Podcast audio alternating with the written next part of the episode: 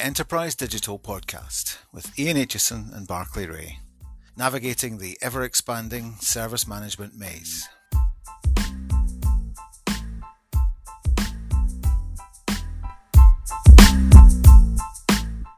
Well, hello once again. The excitement is almost unbearable. Here we are for episode 28 of the Enterprise Digital Podcast. My name is Barclay Ray, and not surprisingly, joining me on the podcast is Ian Aitchison. Ian, what's new this Hello. week? Well, good to be here once again, Barclay. I'm looking down at what's new this week. Uh, I can't touch the heady heights of looking at pets or the average time for animals to urinate or indeed varnishing wood. So I've got nothing that good. I, I'm, I'm still slightly business focused with today's news snippet. Today, an overload of digital tools is hindering productivity. Instead of making employees more productive, digital tools are slowing them down, says a recent survey of 500 HR decision makers and 2,000 workers in the UK and Ireland. So, I'm not going to dig into all the words there, but there is an interesting thing. We keep talking about technology transforming people's ability to work. I wonder how much it's also hindering people's ability to work. Too well, I many don't know. tools. I've, I've, I've never found technology of any use or, or any help in, in getting It's baffling magic to you, isn't it, Barclay? We know it's baffling magic. Witchcraft for me. I, I don't really understand it. I switch this thing on and sometimes it works. wizards. I believe we have a, truly a, an industry wizard with us uh, as our guest this week. Who do we We- have? We do indeed. And to introduce our esteemed guest, it's uh, Kevin Smith, Kevin J. Smith. Good afternoon, good morning, good evening, wh- wh- wherever in the world you are, Kevin. How are you? Well, thank you very much. It's, it's great to be with you. As it turns out, it is morning. I'm at a, a mile high in elevation in Denver, Colorado. It's a pleasure to be with these two icons in the industry. Who's that then? Uh, yeah. Who else is on here? I didn't realize you were in Denver. I, I know Denver quite well, so um, say hello to Denver. Great to have you on. And for those of you that, for those out there that might not have come across you before, just tell us a little bit about what you do and, and what you've what you have done to, get to where you are now, if you know what I mean. uh, I spent about 15 years at Ivanti, a little more than 15 years, uh, and uh, had the pleasure of working with Ian there for a while. We did a lot of really good things. Uh, one of the things that uh, I had to do that I enjoyed most is working with a lot of uh, global IT organizations and sister organizations. And for a period of time, and helping them just be successful with, as you guys mentioned, uh, technology can be overwhelming and I, I, had this idea that I'd really at some point like to focus on IT transformation and, and service management. So uh, I did that two years ago. I started a company called the IT Transformation Institute, and now I do consulting engagements, advisory services engagements with VPs of IT, CIOs, sometimes directors of IT to either normally it's kind of an, a service management health check, service desk health check, or an IT transformation engagement. And then in my spare time, uh, I, I, write books about uh, what I, I, so admire, which is the world of IT, and just published my fourth book in that series on. I, I've described the series as just making making IT better. Four books is showing off, really, isn't it? One is a lifetime achievement in my mind. To, to turn out four is pretty spectacular. What are the titles of those four? Oh, wow. Now you're testing me. Um, yeah, so the first one was about service management. It was the the practical guide to world class IT service management. The second one was my first look at sort of the the future of IT. Uh, what I did is I proposed a new agenda for IT. It was called the IT Imperative. My third book was about how IT is going to influence the business. How by transforming IT, we will we will also transform the business, and they will come together. We must come together that was one one uh, IT, one business. And then my new book is about the people of IT, which I think is the people have been ignored far too long, or not placed at the top of our priority list, and that's called the humanity of IT. And yeah, and I've got uh, you know plan to keep going uh, because again, I think there's so much that needs to be discussed here. Absolutely. Uh, well, we'll look forward to that discussion and interesting development in terms of the books and so on. We'll put information on that in, in, in the notes, I'm, I'm sure. But um, for now, thank you for, for joining us, Kevin. My pleasure. Thanks, guys.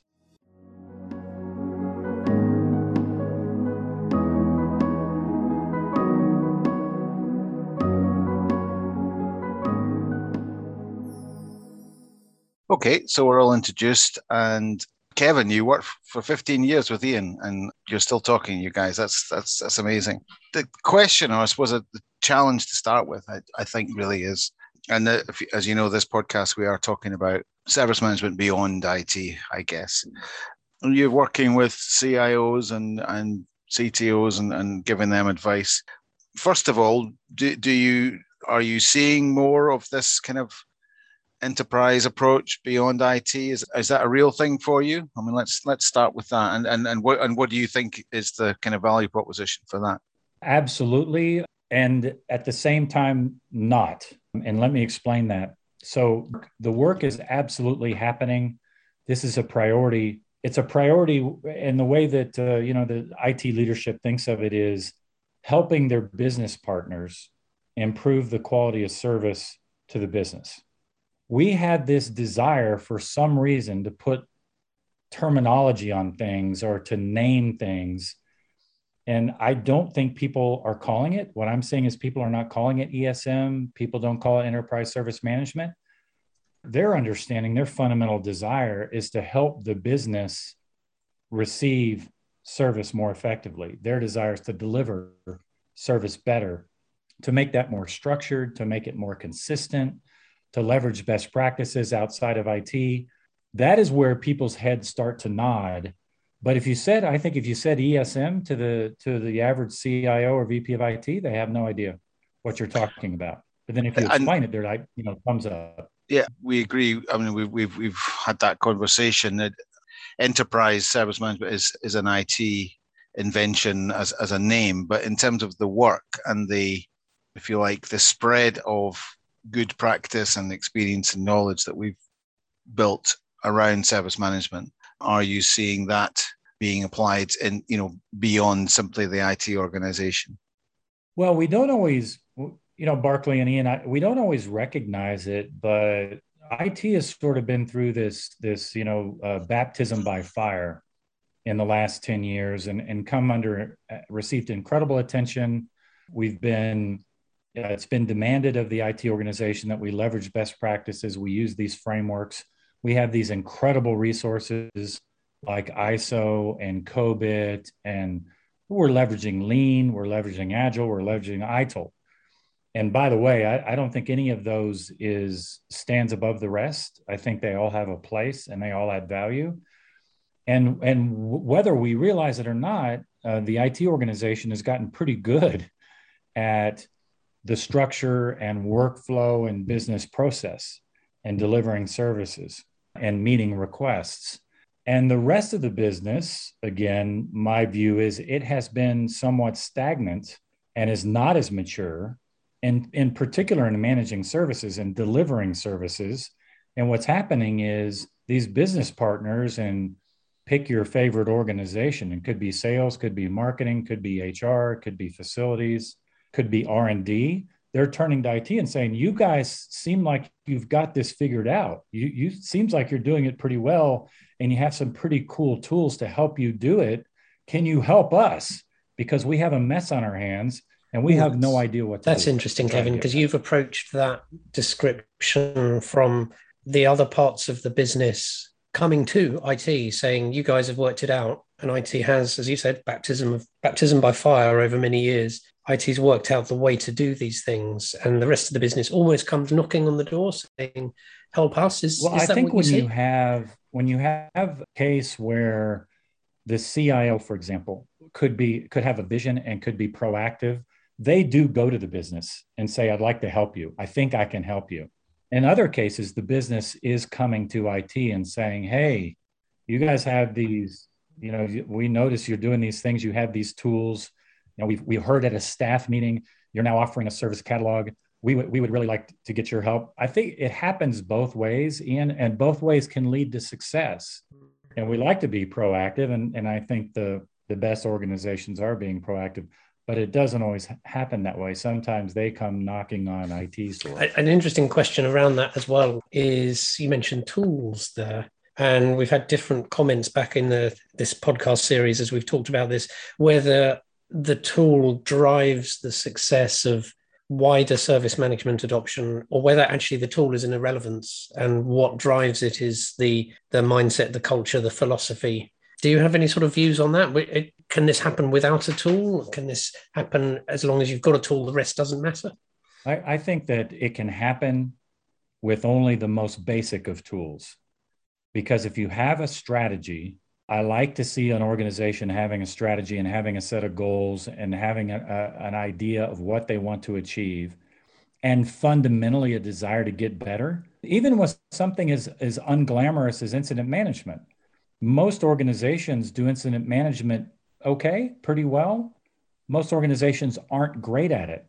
So even if something as unglamorous as incident management or you know managing tickets, you could do that really really well. You could be great at it with just having the average tool, with only having basic tools. Now, once you're really good at it, if you do adopt a superior tool, there, there is an opportunity to get incrementally better. But you know, my my view would be is that it starts with a desire, it starts with the organizational commitment, it starts with discipline and a strategy, and the tool, a tool is a tool is a tool, it's a hammer, and let's not make it any more glamorous than that from the tool perspective, because uh, not necessarily tool perspective, but certainly industry perspective, there's a challenge here because, you know, do we proactively as an industry, and we've all come from the IT part, do we go out and try and promote and sell this from the IT industry? And if so, who do we sell it to? Or do we just let it continue to happen? Because what you described is, is uh, is absolutely right. You know, it kind of happens organically. Some places it's spotted by the internal departments. They go, "Oh, we want some of that." Or in some cases, you've got quite a proactive IT organization that goes, "Look, we can do this," and and and so on. But the challenge, I suppose, from from an industry perspective, is if you really want to turn that into something that we can scale and that we can work to in terms of standards and just doing how do we do that? Do, do we try and target specific areas of, of, of, an organization or do we rely on going through the IT channel to be able to do that? Every organization can benefit from this. Uh, I, I, have a client where they're, we're looking at finance because finance has such a relationship problem with the rest of the business and they're just viewed as sort of the auditing function and nobody wants to spend time with anybody from finance but finance provides a critical function in terms of POs, issuing POs, you know, issuing departmental budgets, uh, approving expense reports, and all these things. And this organization wants to turn that around and make finance a provider of great service and a partner to the business and somebody that should be in lots of important business meetings and looking at the implications of how finance supports them whereas they're the last ones that get invited to any of the, any of the meetings uh, today. And so I think every you know because we like to use the the the typical traditional examples of HR because that's an easy one. But but I think there's there's tremendous opportunity in finance and marketing and sales and these organizations that have a you know in some cases dysfunctional or, or challenged relationship with the rest of the business because they don't know how to deliver their service certainly seen what we're talking about is not a new capability that uh, as you know there's you'll know from Ivanti and, and and others that you know there's many organizations have been using the tools in some way for some time. But you know we've seen over the years different organizations try to you know shift towards a sales or marketing led approach to that which obviously means they need to look at a different way of getting the message out and using different language, different taxonomy, and so on. And, that that was where I was going with the question: is is that is that still something that that vendors should be doing, or or should they still be just be concentrating on you know getting the products out there through the IT or using the IT organization as the kind of vessel into the organization?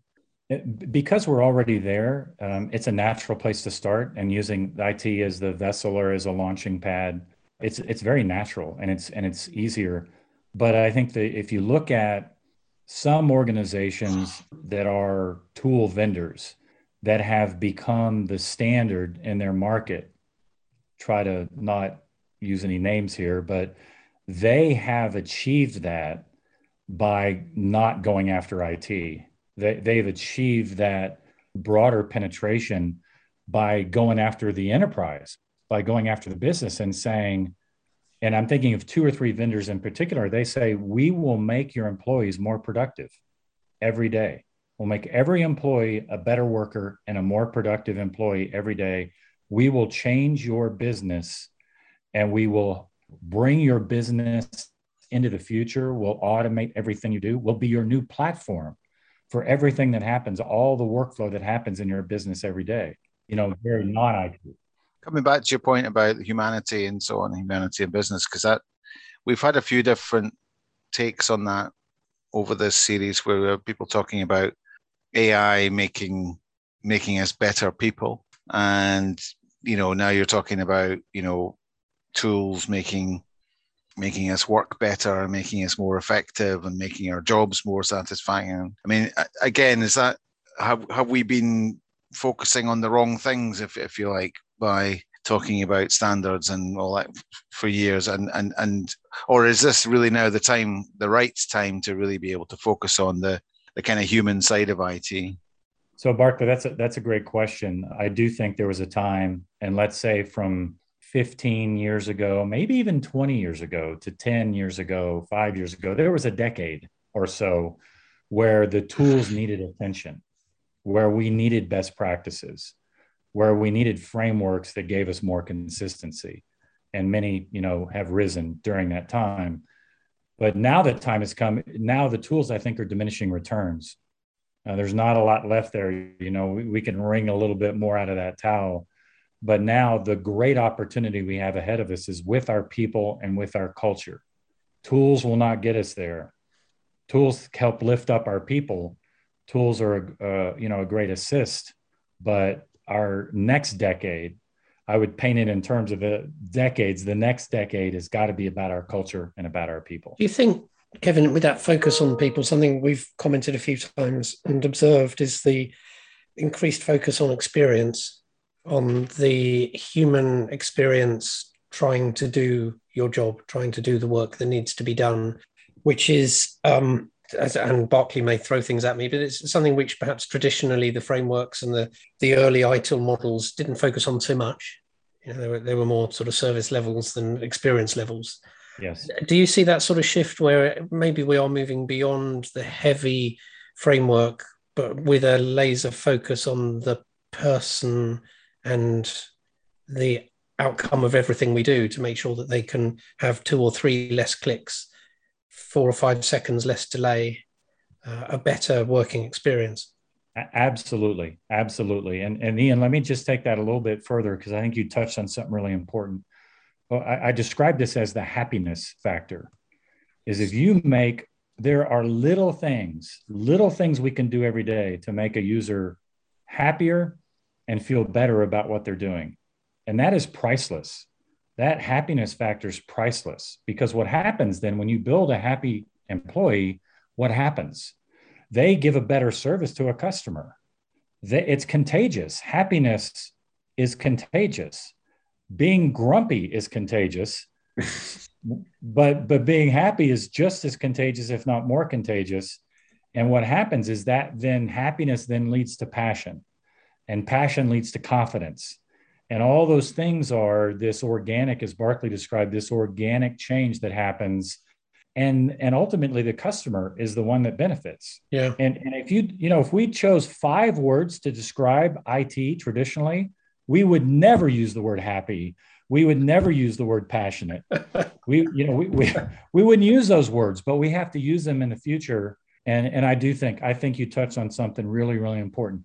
If we make that user experience even a little bit better, then it it begins to bear all kinds of fruit for the whole business and ultimately the customer benefits. That's a great quote. Never mind COVID and the pandemic, it's happiness that is contagious. I I'd have to support that as well. You know, the people that you see in their work that are laughing and smiling and buoying other people up around them as they work physically or remotely bring an energy to work as well. I see that time and time again that people that are enjoying what they do spread enjoyment around themselves and you know the rising and conver- tide and conversely as, as as you say that you know if if you're grumpy like me then you bring everybody down around you and um yeah, yeah.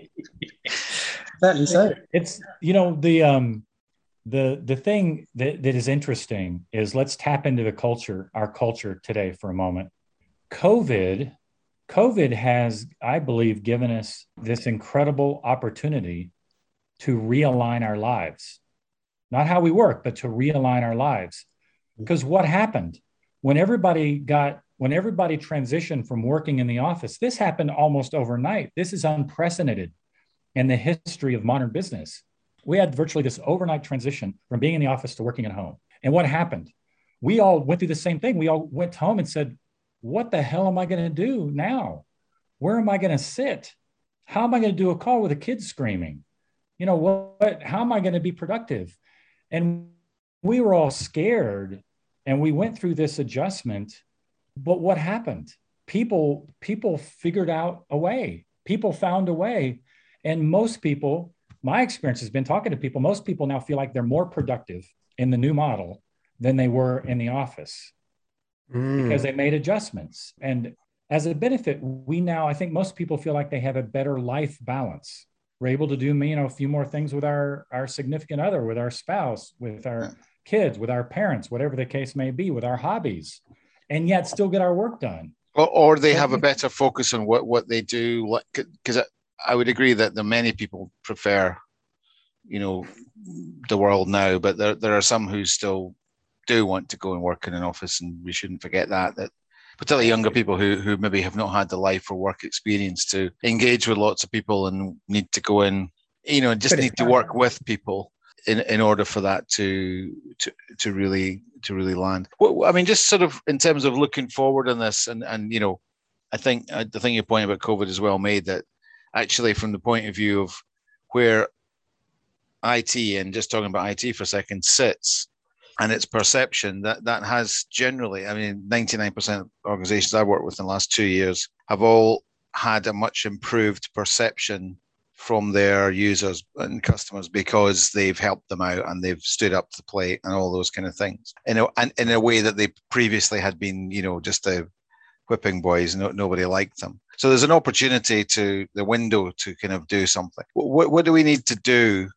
And, let, and let's just start with IT for now. What, what does IT need to do to improve its culture in the way that you've started to describe? And how might we then and, and maybe what can we learn from the rest of the organization about how to how to work better well there are a few things uh, one thing is is that we have to make it a an exciting career path an exciting career we need to f- start by taking the stars the rock stars that we have in it today and we do have some of those taking those and investing in those stars so they can see themselves in it for the next 10 years the second thing we need to do is we, we need to be proactive in reaching out to the business because the business is hungry for that. The business is yearning for that. And, and we shouldn't wait for them to come knocking on the door. So IT should lead this proactive outreach to the business and say, how can I help you do your jobs better? It's a very simple conversation to have. Hey, we want to work with you to help you, you and your organization be more productive every day. We're all, on all in this together, and we think we bring some stuff to the table some experience and some tools and some technology and we know the data. You know who who knows the technology and data better than it nobody does. And then you know and then i think we do need to change the culture. Uh, we need to we need to make it more diverse we need to hire you know different kinds of people we need to have more women in it we need more creative skills we need more customer facing skills yeah that's certainly true on on your second point there I can imagine describing to maybe a CIO, you need to reach out to the business. You need to go and offer what what you can do to help. And he'll say, "But my organization, we are flat out busy. We are so busy. We are insanely busy just handling the volume of work that we have to do now. How can I make capacity to go out there and and introduce ourselves and offer to do more when all we get is a fire hose of demand upon us that we struggle to keep up with now?" yeah that is a great point ian and what and i just had this conversation with a cio and, and what the cio does this is an opportunity to create a fundamentally different discussion with the cfo and with the ceo and so the cio can go to the ceo and say i have i have this vision i want to talk to you about and share with you i think we can do the following things to benefit all of the business And I want to be proactive in doing that. But in doing that, it's going to create some resource challenges. The CEO is going to get that. And then you go to the CFO with a whole new value proposition. You're not just trying to get, you know, one backfill because you have somebody leave the organization. You're going to you're going to add staff or invest in infrastructure in order to accomplish the following goals with your business partners. It's a it's a it's a proactive discussion with the CEO and the CFO, maybe the COO specifically, not a reactive discussion where the CEO hits the CIO over the hammer because there was an outage last week and the CEO got a phone call from two big customers. That is not the conversation we want to have.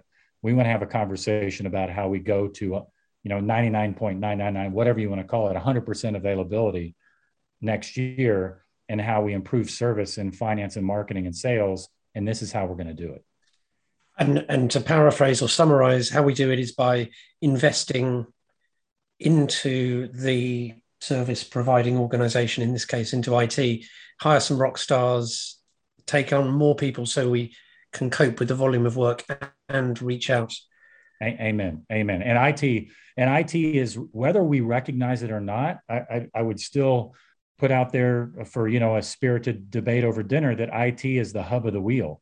IT is the hub of the business wheel because everything today in business is so dependent on technology and data and infrastructure that when that is performing well the business can be at its best. The business can can focus on what's most important serving customers right? Innovating developing new products.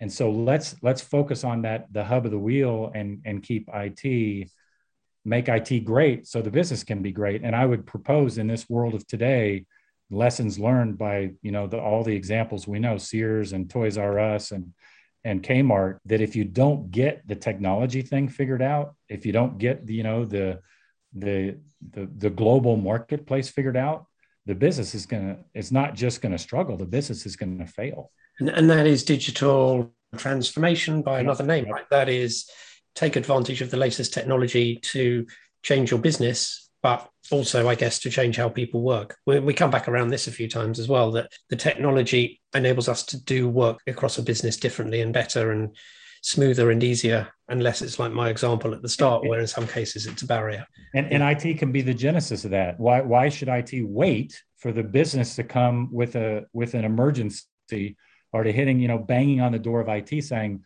we got all these problems we've got to fix IT needs to get ahead of that, and IT can get ahead of it, but it's never been our mindset. Our 30 year culture in IT is is being reactive. Yeah. We just fix stuff that breaks. You know, we keep the lights on. That's what we do. That's what we've always done. The guy that trained me, that's what he told me my first day. Your job is to make sure something, do, you know, a server doesn't go down. Your job is to make sure, you know, if something breaks, we fix it. We need to we need to shift that that mindset. So so just taking that to sort of conclusion then i mean and, and what we're talking about culture and we're talking about like your point about diversity, and that's not just gender or ethnicity or whatever. It's it's also about different types of people. Presumably, it's about people who are you know because we you know we're not just talking about people who who are primarily with a technical focus. We need people who've got business focus, people who've got a communications focus, and you know all those kind of things. And actually, maybe are specialists in some of the other disciplines beyond.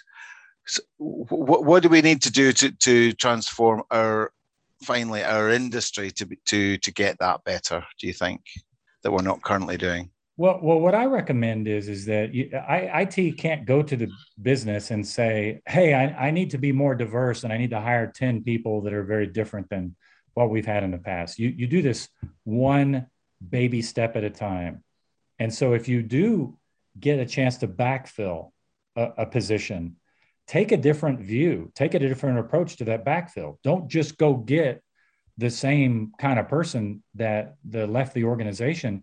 Uh-huh. Get somebody who can who can fundamentally begin to change. Get somebody with a different background.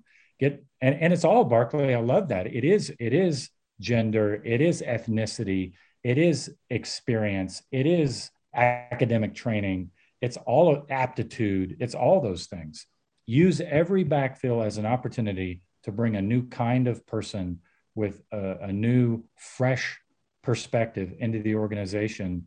And that's that's how we can do it organically.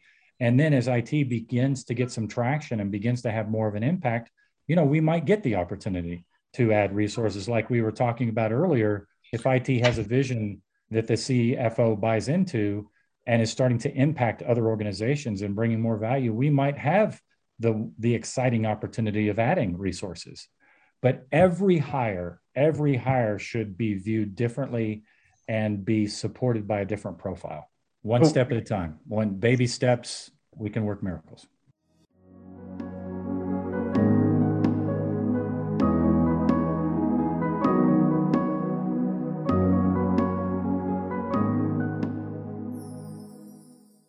So that's a really good point to just to sort of end up on there. I think you know that we've got the opportunity, any opportunity we have, to bring in different types of people. It's a really great point um, to end on, and thank you for the the discussion, uh, Kevin. On that is a really good focus on people and humanity as well. How do people get hold of you? What's the where where do they find you these days? Well, you can uh, you can find my company at ittransformationinstitute.com uh, we have resources on there and uh, some some interesting content. My books are all on Amazon. Uh, you can just search on Kevin J. Smith. Uh, I have a long lost brother named Kevin Smith who happens to produce films. Uh, so if you just do Kevin Smith, you'll probably see some things from uh, on his films. But Kevin J. Smith, you'll see my books. You can find them on there on Barnes and Noble as well. You can contact me if you want to talk. You want some feedback you want to know more about how we might be able to help, you can contact me through the website. We also do a, a free assessment. If you're thrifty and don't want to spend any money, happy to talk to you about how we might be able to help you get better. Okay, that's great. Thank you for that. We'll put that in the notes as well. I know they're really important stuff, never mind all this stuff about technology and humanity and everything. And what about um, Ian's signature question to ask? Actually, I'm still chuckling over the use of the word thrifty there. I think that's just a great it's a great word. um, before I ask you the big question, nothing wrong with thrift, Ian. Yeah, thrift is a good thing, particularly where I come from.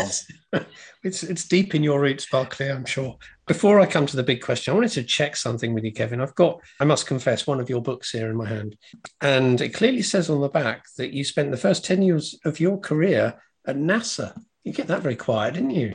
Bit of a rocket I, I, I did yeah, and that was that was a great that was a great thing. I was a 21 year old engineer right out of uh, university and uh, went to NASA, the Johnson Space Center in Houston, and got to work uh, on the shuttle program and got to work for Gene Kranz, who was a remarkable visionary. I sat right across the hall from him and uh, listened to him, you know, play his his uh, patriotic music at the beginning of every day. But yeah, I spent I spent 10 years there. From there, went in, went into uh, IT through some crazy turn of events. But yes. So we should we should also keep a list of where people have worked previously because last week we were talking with Shane, who uh, used to be a prison guard. So we've got a rocket scientist and a prison guard. It's great. There are so many good things. Right to the big question though, Kevin. They're the main headline of the whole event. Everybody knows this one. You're at the bar. What would be your drink of choice, if you like, your recommendation to our listener maybe two of them now. What would you recommend they have as the Kevin J. Smith signature drink? So I have gained an appreciation for the wonderful art and science of uh, whiskey, and in particular, bourbon, which is an American whiskey. I know there are wonderful variations, and how important it is to take that in a in a way that you can be fully appreciated. So it would be Booker's bourbon current favorite of mine, neat at room temperature and, and a proper whiskey glass. No nice. ice, yeah. no water, room yeah. temperature, perfect the way it is. In a darkened room with the velvet curtains closed, and what would be playing on that uh, on that stereo in the room? Oh, uh, Frankie Valli. Valli. There we go. Excellent. You know, maybe, so we're opening up Creedence, maybe CCR if I'm feeling a little more energized. But uh, okay, good tips. Like Excellent, thank you. Right, well, silver star, yeah, uh, yeah, almost correct there on the on on the whiskey, no ice, thank, and, you, and all that kind of stuff. But I, I do even as I, I, don't really drink that much whiskey, even although I, I come from where it's where it's originated. But I, I really do like bourbon actually, so um, I need to try that one as well. Thank you very much. Um, my pleasure.